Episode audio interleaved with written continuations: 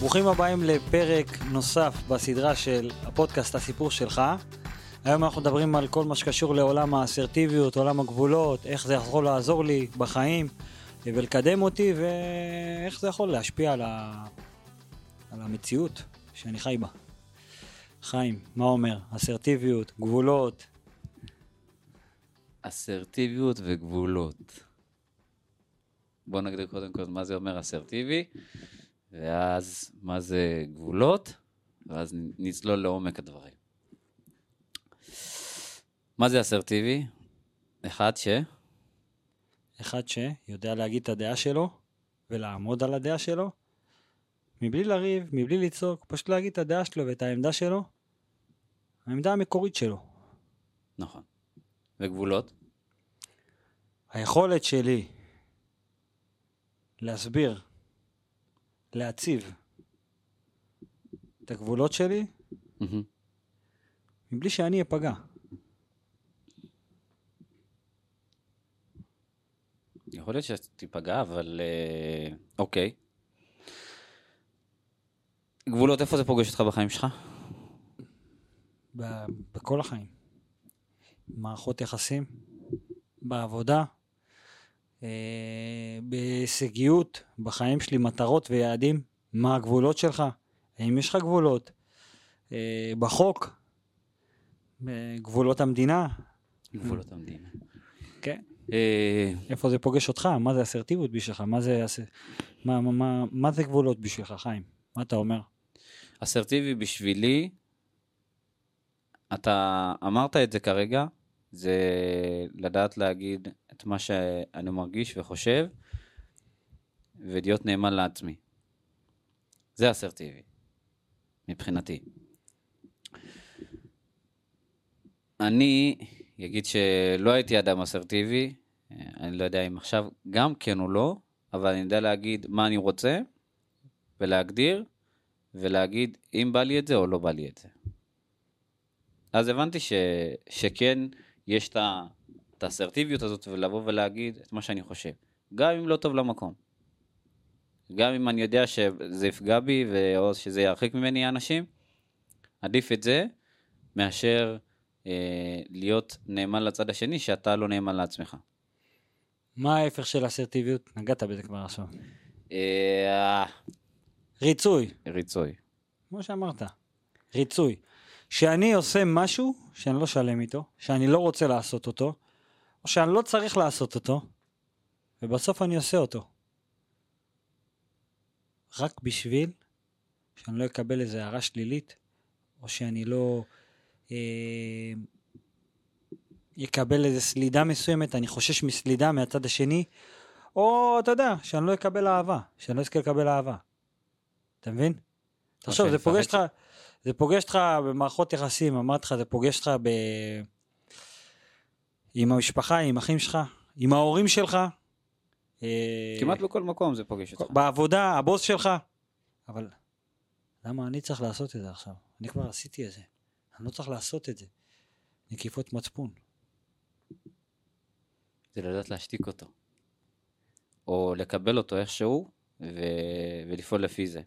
אגב, אחד, הדבר... אחד הדברים ש... שיבנה לך את האסרטיביות שבך, זה להתנגד ל... ל... לרגש שלך. בסדר? אם אתה בעבודה לצורך העניין, ו...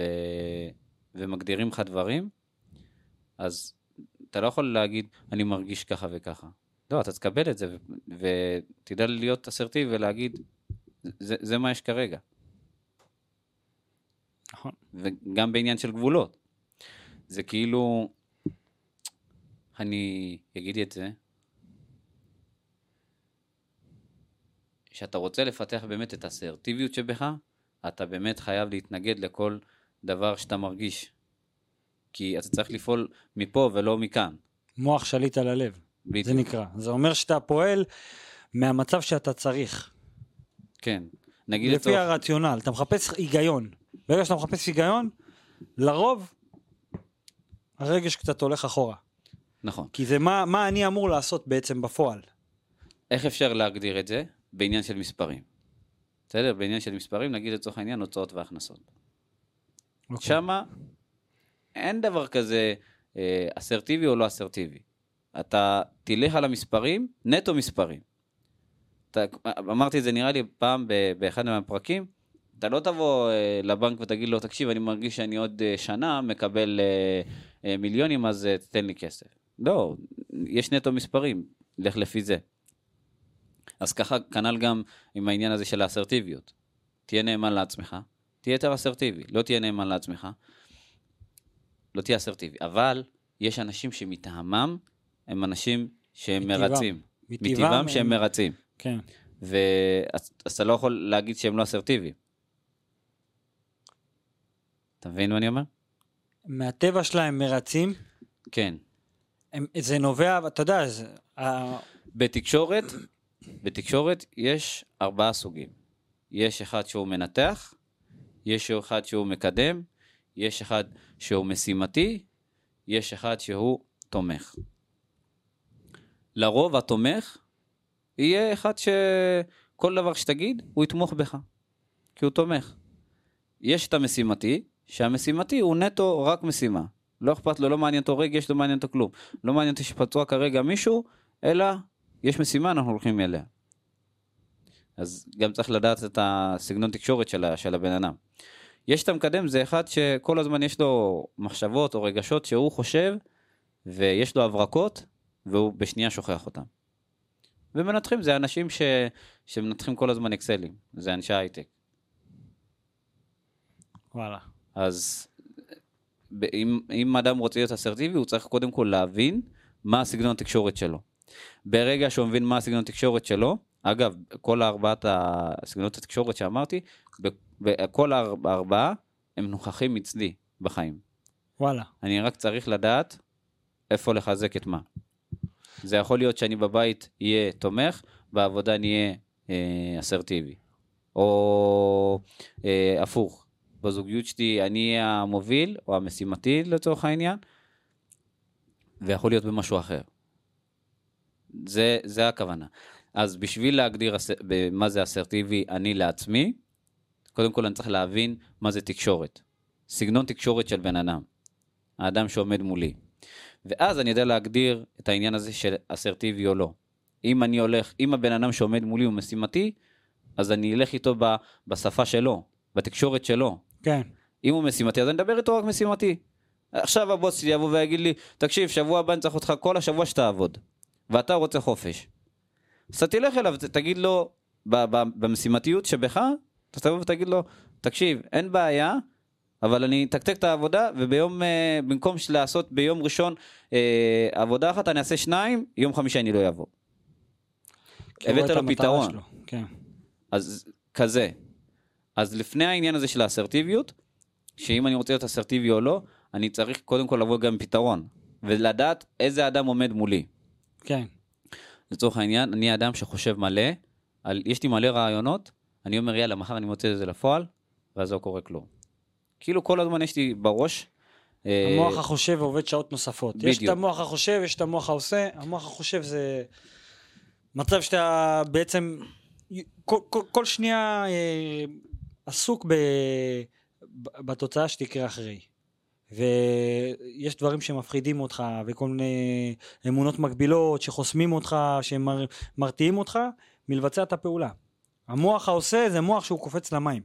הוא אומר יאללה, אני פועל. שם גם הרבה מופעל העניין של הרגש, דרך אגב, בעניין של המוח הפועל. הרבה אה, רגש. מאוד. אה, אז זה- בעניין- האסרטיבי ש, שבי, ובעניין הזה של הגבולות, אני אגיד שקודם כל אתה צריך להגדיר לעצמך חוקים. לעצמך, אם אתה נאמן, לא נאמן לעצמך, ולהגדיר מה זה קווים אדומים בשבילך.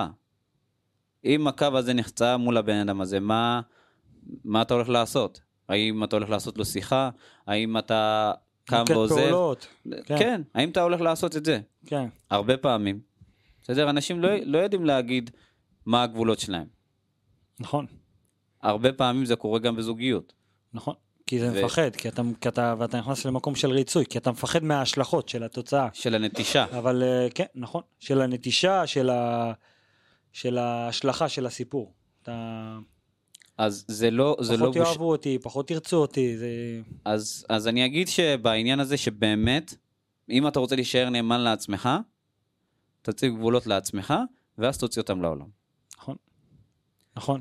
בין אם זה ביני לבין עצמי, בין אם זה ביני לבין המשפחה שלי, בין אם זה לב, ביני לבת, לבת, לבת הזוג שלי, או בין אם זה ביני לבין החברים שלי. נכון. החיים זה מערכות יחסים. גבולות בגדול נועדו לשמור עליך. ברגע שאני מציב גבולות, קודם כל אני מציב גבולות לעצמי, כמו שאמרת, ואני מתחבר לזה מאוד. ואז אני מציב גבולות למה שקורה מסביב, לשאר מערכות היח- היחסים שלי.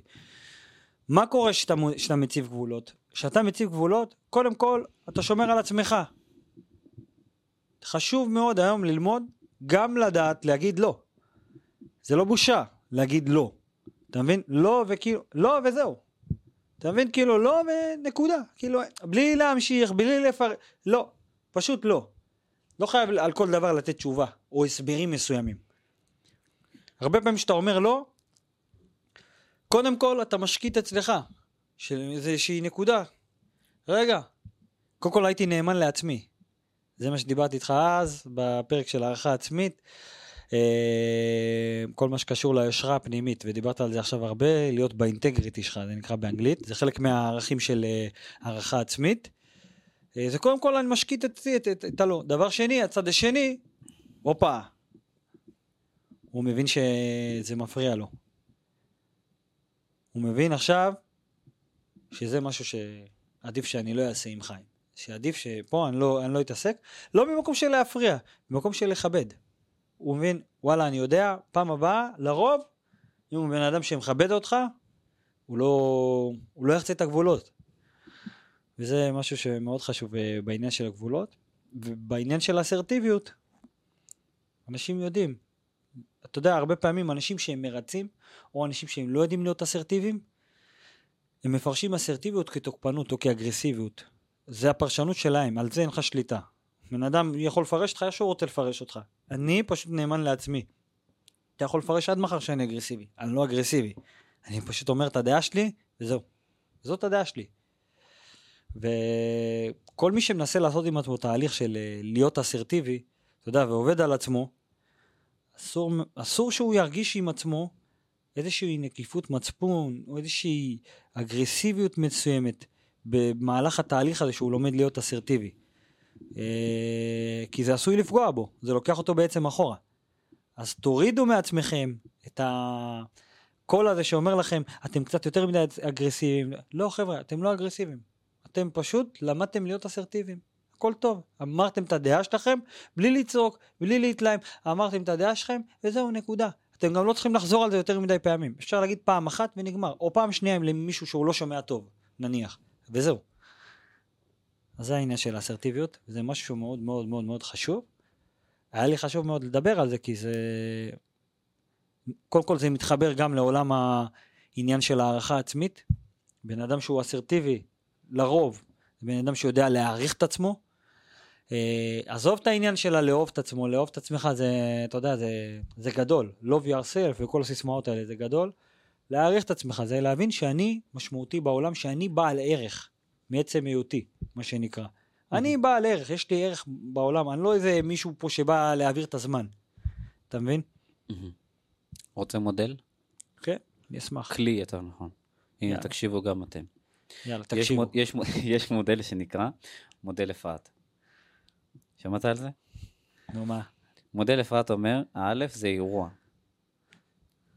אירוע זה אומר, קרה לי איזה מקרה, איך אני הולך עכשיו לפרש אותו, ואיך אני הולך להיות בתוך הדבר הזה אסרטיבי, או אה, להציב בזה גבולות.